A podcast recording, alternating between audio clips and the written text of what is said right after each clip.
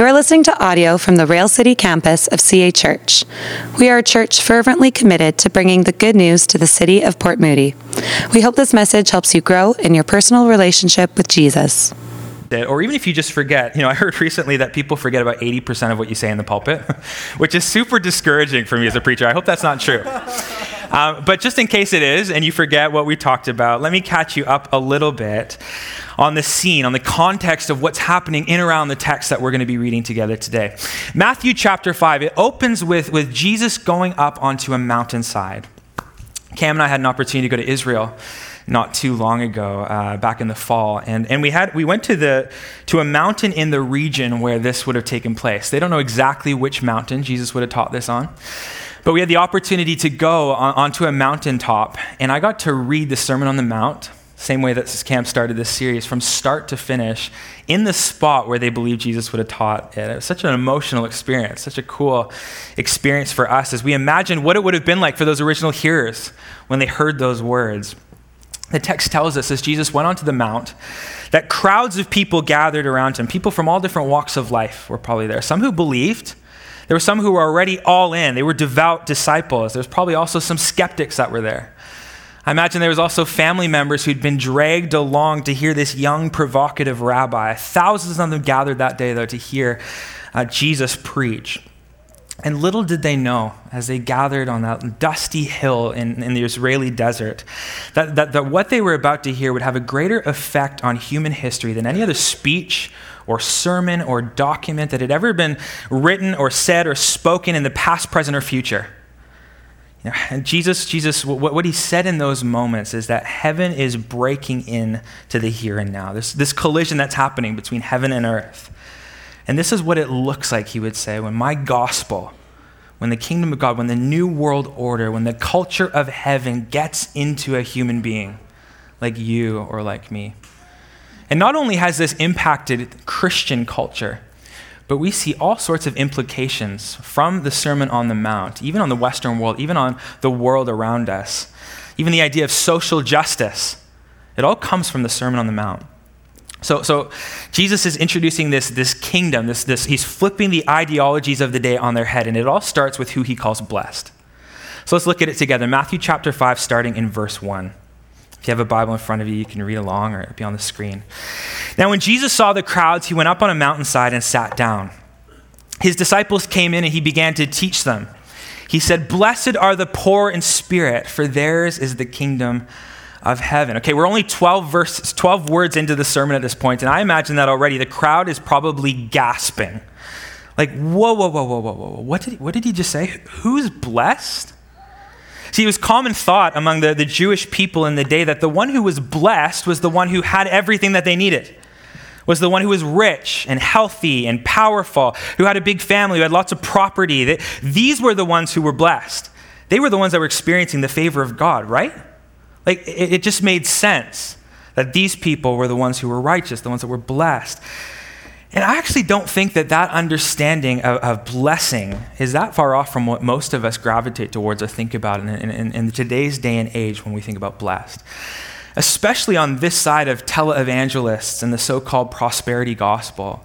Many Christians have subtly bought into this idea that God's blessing and favor is evidenced in, in how comfortable we are or how well our business is doing, or how our bank account is, or how prosperous we are, as though, as though blessing from God is almost synonymous with like the American dream or the Canadian dream, if that's the thing.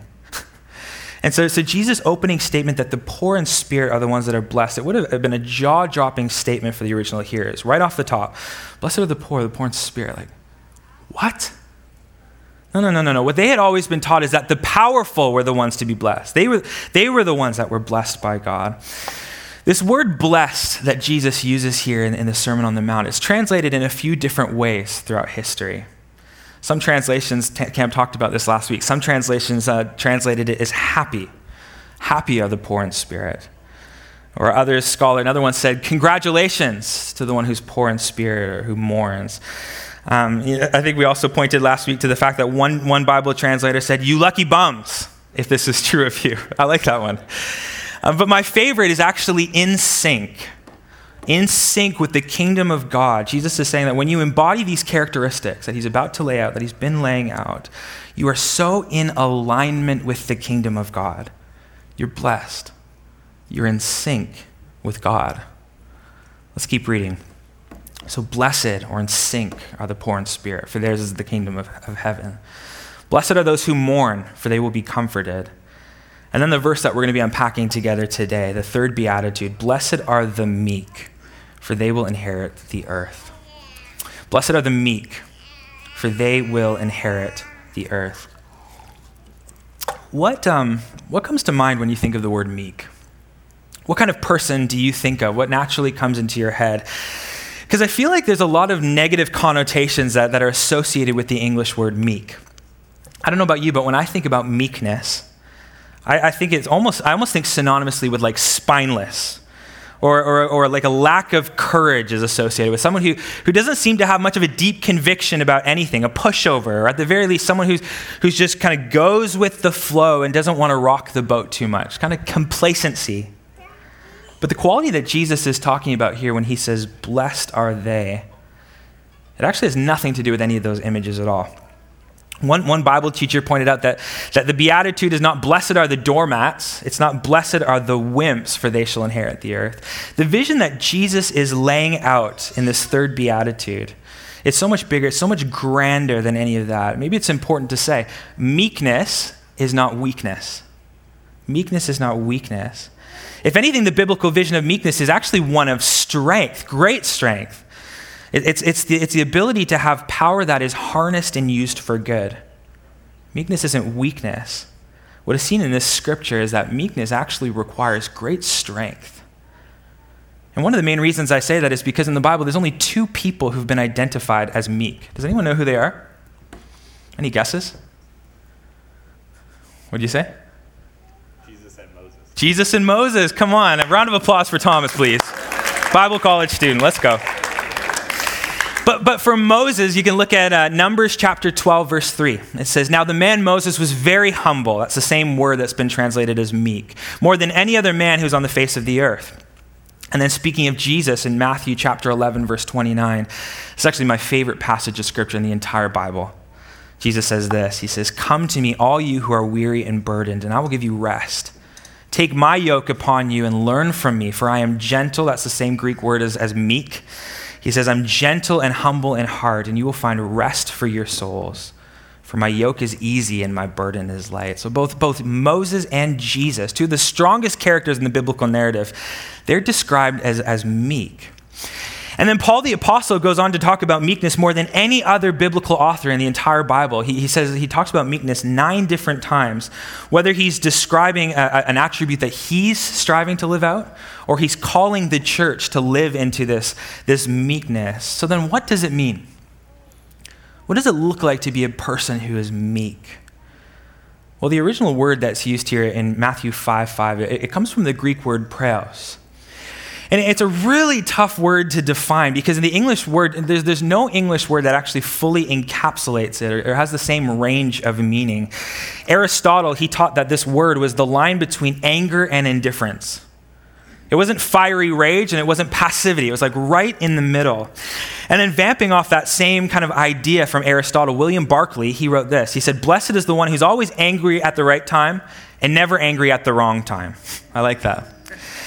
Uh, this, this Greek word praos, it's, it's an action word. And, and especially in the first few centuries, it was most often described, it was used to describe an animal who had intense amounts of power, but it had learned to be humble. It had learned to be meek, and, and it, it learned to use its strength and to be restraint and control. Whether it was a lion or a tiger that had been trained to be a pet, or, or a horse or whatever it was. This word was used to describe an animal that had intense amounts of strength and power but had learned to be gentle. That's praos. The, uh, the other night, Kinsley, um, before bed, she, I think she just wanted to stay up a little bit longer, but she wanted to watch videos of horses. And uh, so I YouTubed kids' video with horse. And, uh, and this video popped up in, in, the feed that we clicked on. And it was this video that a mom had made of her little kid, um, Carter. And uh, Carter was only three or four years old, but he had built this real bond with his horse called Maple.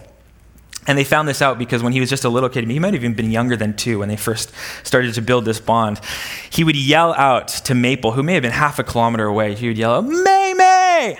May May! And she would come running. She wouldn't listen to anyone else except little Carter.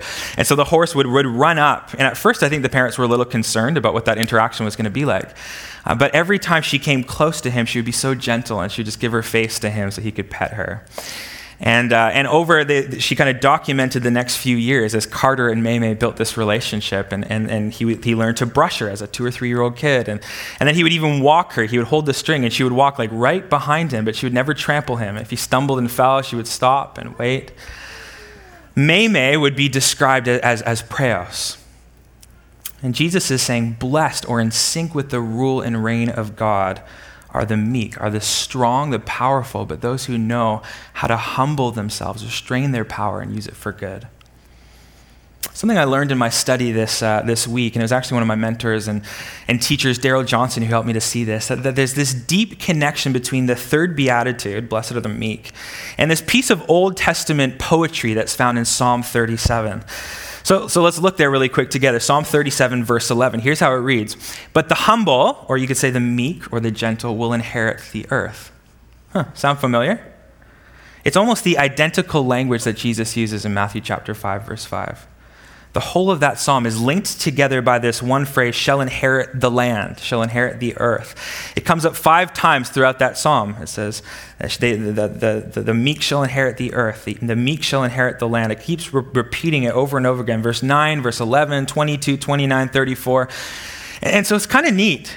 A lot of Bible scholars believe that the whole point of that psalm, what the, what the psalmist is doing, is he's laying out this vision for what it looks like to be meek. And then Jesus, thousands of years later, as he preaches the Sermon on the Mount, is actually recalling that psalm. He's pointing to that psalm. And he's saying, Blessed are the meek. He's pointing back to some literature that they probably would have known. And so I want to go to Psalm 37 for just a few moments and uh, it, with hopes to build a bit of a profile for what it looks like to live into this kind of biblical meekness. The first point that I want to draw from there is this, and it comes up in verse 3 and then again in verse 5 that a meek person trusts in the Lord. The psalmist says that trust in God is the absolute starting place for the meek. That true meekness comes from knowing who God is, knowing that He's good and that He's in control of all things. Because when you trust in God, when you know that He is ultimately in control, that He's the one that put breath in my lungs, that he's the one who's just and that he's strong and that he's powerful and that the, the, the, entire universe is within his sovereign will, that, that he loves us and that he's for us, it frees us up from, from the need to be in control, from the need to, to hold things, to be in power. Trusting God is the starting place that empowers us to be meek.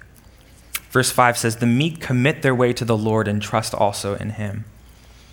This word commit that comes up there where it says the, the, the, the, meek commit their ways to the Lord.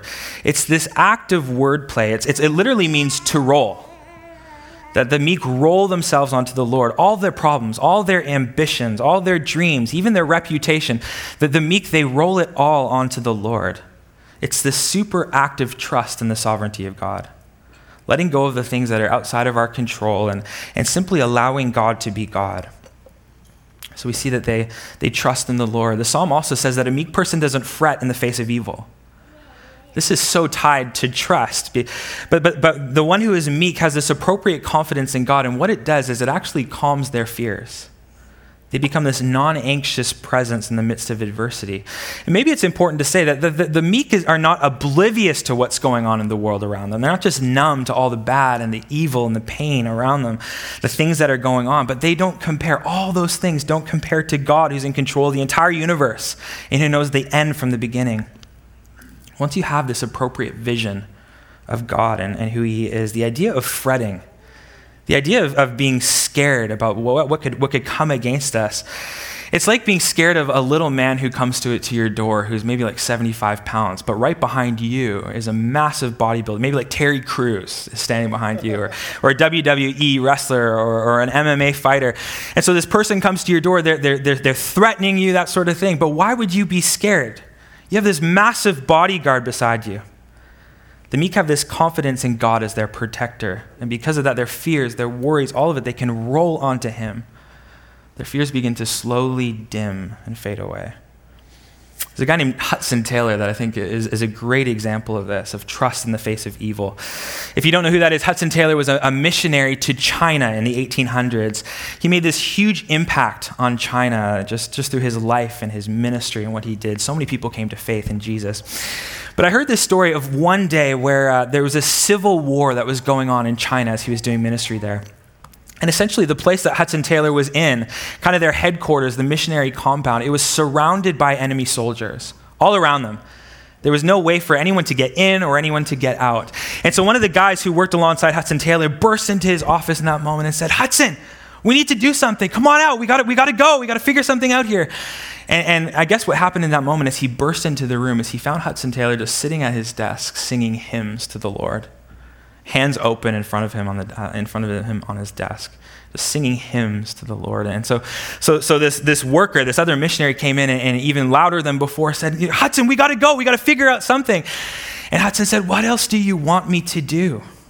We're surrounded. I can't stop them. We both know there's nothing left to do. I can't escape.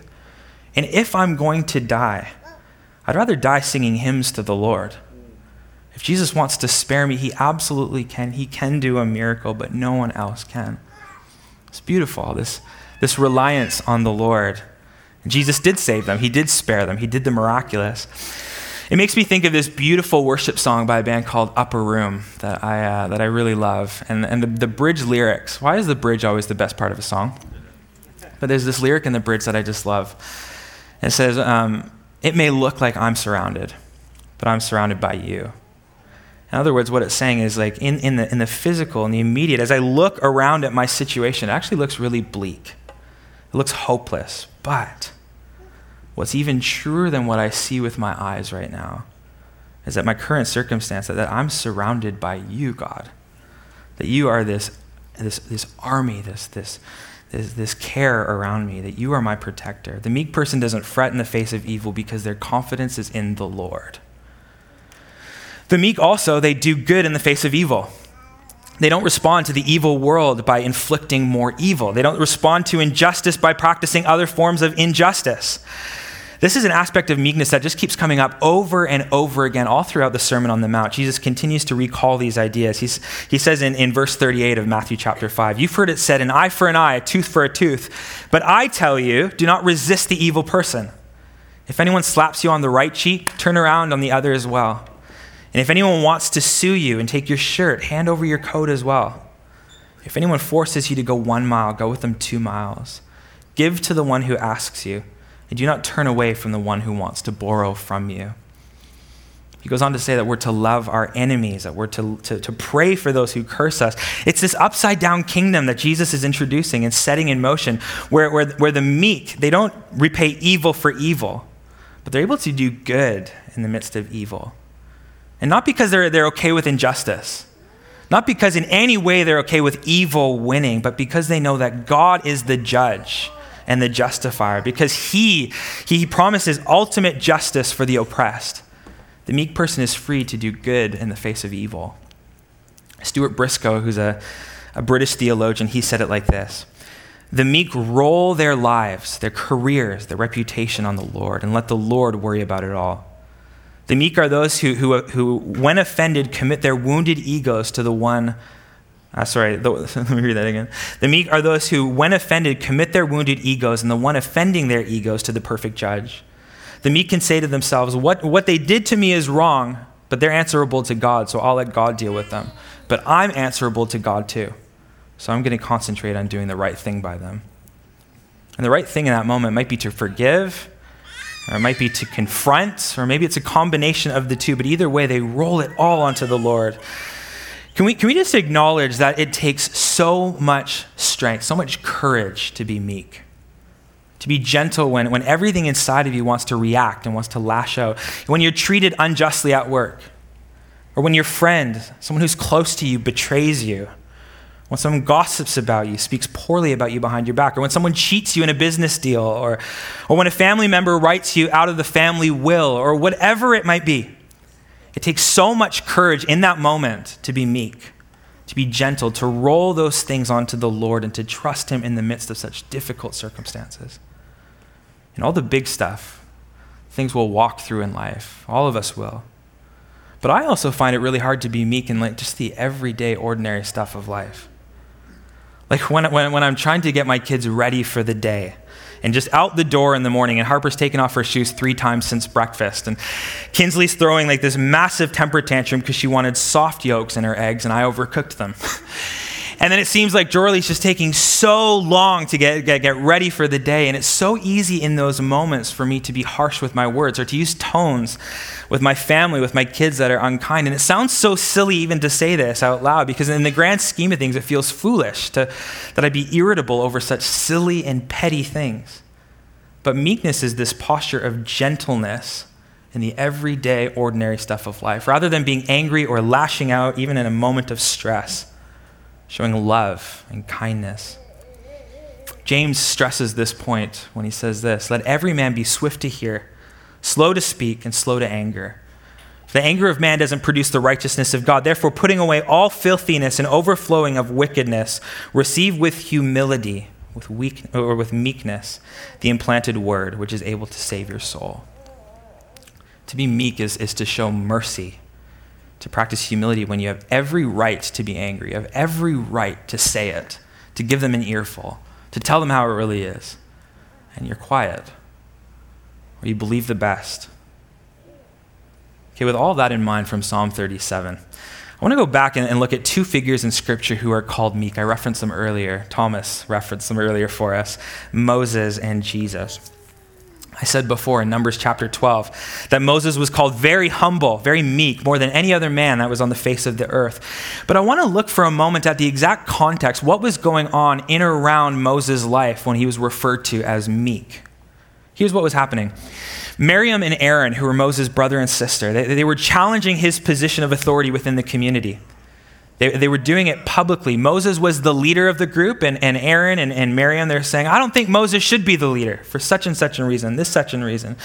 They also didn't like Moses' wife, and so they started to say that. They started to criticize her. They started to gossip about her behind the scenes. They were jealous that Moses was the mouthpiece of God and that he was chosen to speak God's word to God's people. And so again, they started to share that publicly with the group and rally support for their perspective among the people of Israel, bringing division and just insult after insult in the public square. They were dragging his name through the mud.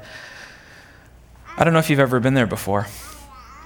A moment like that where, where, where, you were on the receiving end of what Moses was. I have. And it is so painful. But how does Moses respond in the moment? How does he respond to the public insults that probably felt so betraying by his brother and sister? Well, he refused to lash back at Miriam and Aaron. He refused to get all worked up about it. He didn't demand an apology from them. He rolled it all on God. He knew that God, he, God had called him to this place of leadership. This was the assignment that the Lord had given him. And so he stood strong in that, but he didn't feel like he needed to retaliate. He knew that God was just, that at some point along the way, God would vindicate the truth. The truth would come out. And so rather than defending himself, he trusted God with his reputation.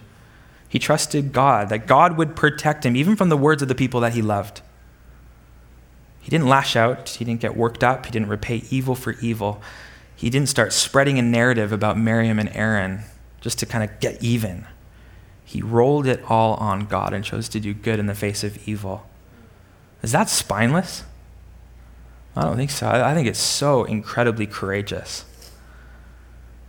It seems that meekness is, is most visible, most identifiable in the, in the face of hurt, in the face of pain when you're treated unjustly, when you're betrayed, when, when words are being said about you and, and, and, your motives are being questioned and it's so far from what's true, and you don't retaliate, that's meekness.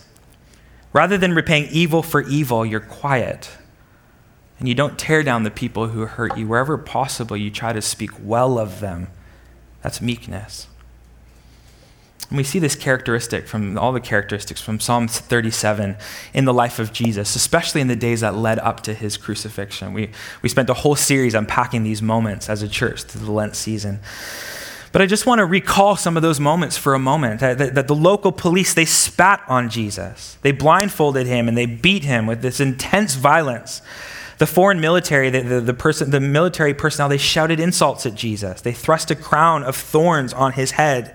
They put a royal purple robe on him and, and, and they mocked him, but he re- refused to respond and retaliate. In a single moment, he could have called down fire and just crushed those people. But he didn't. He didn't echo their actions or their spirit.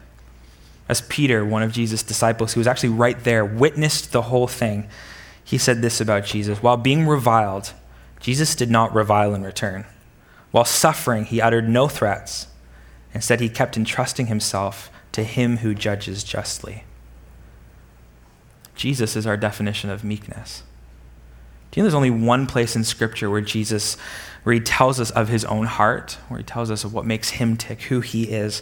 There's this author and pastor, uh, Dane Ortlund, who's written extensively on this topic. There's only one place in the Bible where Jesus lets us in on who he is beneath the layers. It's Matthew chapter 11. He says that he is gentle and lowly, or you could say meek and lowly. Ortlund writes this meek, humble, gentle. Jesus is not trigger happy. He's not harsh, not reactionary, easily exasperated. He's the most understanding person in the universe. The posture most natural to him is not a pointed finger, but open arms. The point in saying that Jesus is lowly is that he's accessible. For all his glory and dazzling holiness, he is supreme, his supreme uniqueness and otherness. No one in human history has ever been more approachable than Jesus Christ. Isn't that good? A beautiful quote. So then, when we're meek, we look like Jesus. In Philippians chapter 2, Paul the, the apostle, he calls us to live into this example of meekness from Jesus. He says, In your relationships with one another, have the same mindset as Christ Jesus, who, being in the very nature God, did not consider equality with God something to be used to his own advantage. Rather, he made himself nothing by taking the very nature of a servant, be made in human likeness. And being found in appearance as a man, he humbled himself. That's that word praos or meek. He humbled himself by being obedient to death, even death on a cross. So while Jesus had all the, the authority, all the power, he was fully God, he chose to humble himself. He showed meekness. He took the, the role of a servant. He didn't consider equality with God something to be used to his own advantage. He harnessed all of his power, all, all, all of it, he, he harnessed and he used it for good. He used it to save us. In our day and age, I think the most countercultural Christian practice is actually meekness. It is so rare to find a Christian or a person in, general, a person who is meek. But I think a person who's meek stands out in stark contrast to our society that we're living in, especially in the day and age where, where there's so many people who are just yelling over each other, yelling at each other, maybe even online and in these various um, ways. And, and, and, and a meek person who doesn't engage who doesn't feel like it's necessary that they share all of their opinions or that they tear down someone who has a slightly different uh, view, worldview than them, or a very different worldview. But they don't, they're not known but for what they're against, but they're known for what they're for. That kind of person makes the world ask questions. Let me say it again. When we're meek, we look, we look like Jesus. And maybe at this point, it's important to say that, that just like the other Beatitudes, this is not a list of qualities that you should try really, really, really hard to, to live out. What I don't want you to hear from today's message is that you should go and try really hard this week to be meek. You can't will yourself into meekness. It's actually not even a natural human quality. Meekness is a work of the Spirit in our lives. It's a fruit of the Spirit. Listen, following Jesus is not opposed to effort. It actually takes a lot of effort to follow Jesus, but it's like 95 5.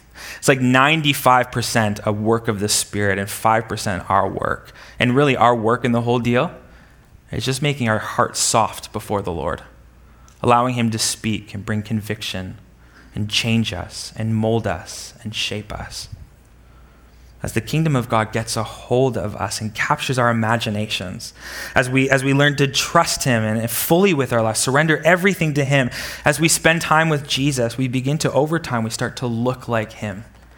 We begin to look meek. We become people who don't have to have the final word, people who don't retaliate, people who have this unwavering trust in God, who do good in the face of evil in this beatitude, Jesus is saying when, when his gospel, when the reign of God gets a hold of us, something happens. We start to become meek, we become gentle. Okay, as we close, I, I, I want to look at the promise for those who are meek. Matthew 5 5 says, Blessed are the meek, for they will inherit the earth. So the promise for, for those who are meek is that they'll inherit the earth. But, but my question is when? When will, when will the meek inherit the earth? Because quite frankly, it does not feel like the meek are inheriting the earth. It feels like the greedy are inheriting the earth, like the ones who push their way to the top. And, and it feels like they're inheriting the earth. But, but when will this promise be fulfilled? When will the meek inherit the earth? Well, in short, in full, at the end of the age, when the earth is fully restored and renewed and redeemed, when Jesus comes again, the meek will inherit the earth. But also, the meek will inherit the earth long before that. The meek will inherit the earth even in the here and now. Because who are the people who really enjoy the earth? Who really enjoy life? The ones who stomp on others and claw their ways to the top? The ones who are seeking more and more power and stuff and competing with the people around them? No, no. They're too busy kind of grabbing and preserving their kingdom to enjoy the earth. They're, they're, playing king of the hill is a really exhausting way to live.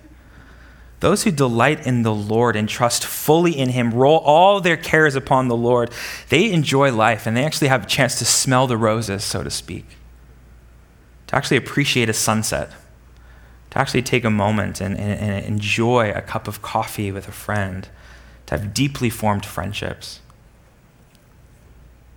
The meek will inherit the earth, right now in part, and one day in full. Okay, we're going to go into a time of, of response, a time of worship. Is that right, Cam? The team come up right now if that works. And uh, as we do, I want to ask that we would stand all across this place. Is that okay? If you're, if you're willing and able, would you stand to your feet for just a moment? I, um, I don't know about you, but I really long to be a person that we, uh, a meek person, like we've been reading about, like we've been talking about.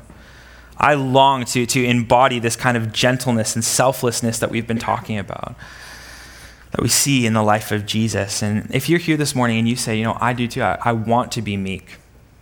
I haven't been always slow to anger or long suffering. I've been, I've been harsh and condescending.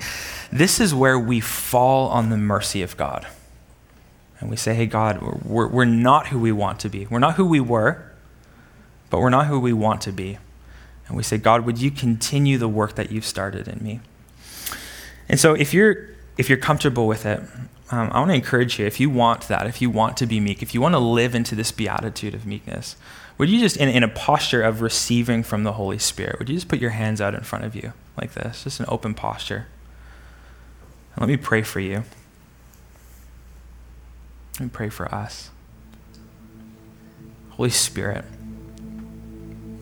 we want to follow you in the way that we live. We want to be people who are meek we want to be people who are gentle, who, when the world comes up against us, we don't retaliate, we don't fight back, we don't have to have the final word, but that we fully trust in you, our God and our King, and the one who is truly just. And so I pray for each of my friends who are in this room, for each of us as CA Church, Rail City Campus. God, would you continue the work that you started in us? And in moments where we have a decision to make, are we going to lash out are we going to take a moment? Are we going to be quiet? Are we going to be meek and gentle? Pray in those moments that you would meet us there. Trust you, Jesus, that you continue, that you fulfill the work you started. It's in your name we pray. Amen. Amen. Thanks for listening to this message. If you've been listening to our sermons, but you're not a part of a church community, we would love to have you join us. You can go to cachurch.ca slash railcity to find out more information about getting involved in the life and mission of the Rail City campus of CA Church.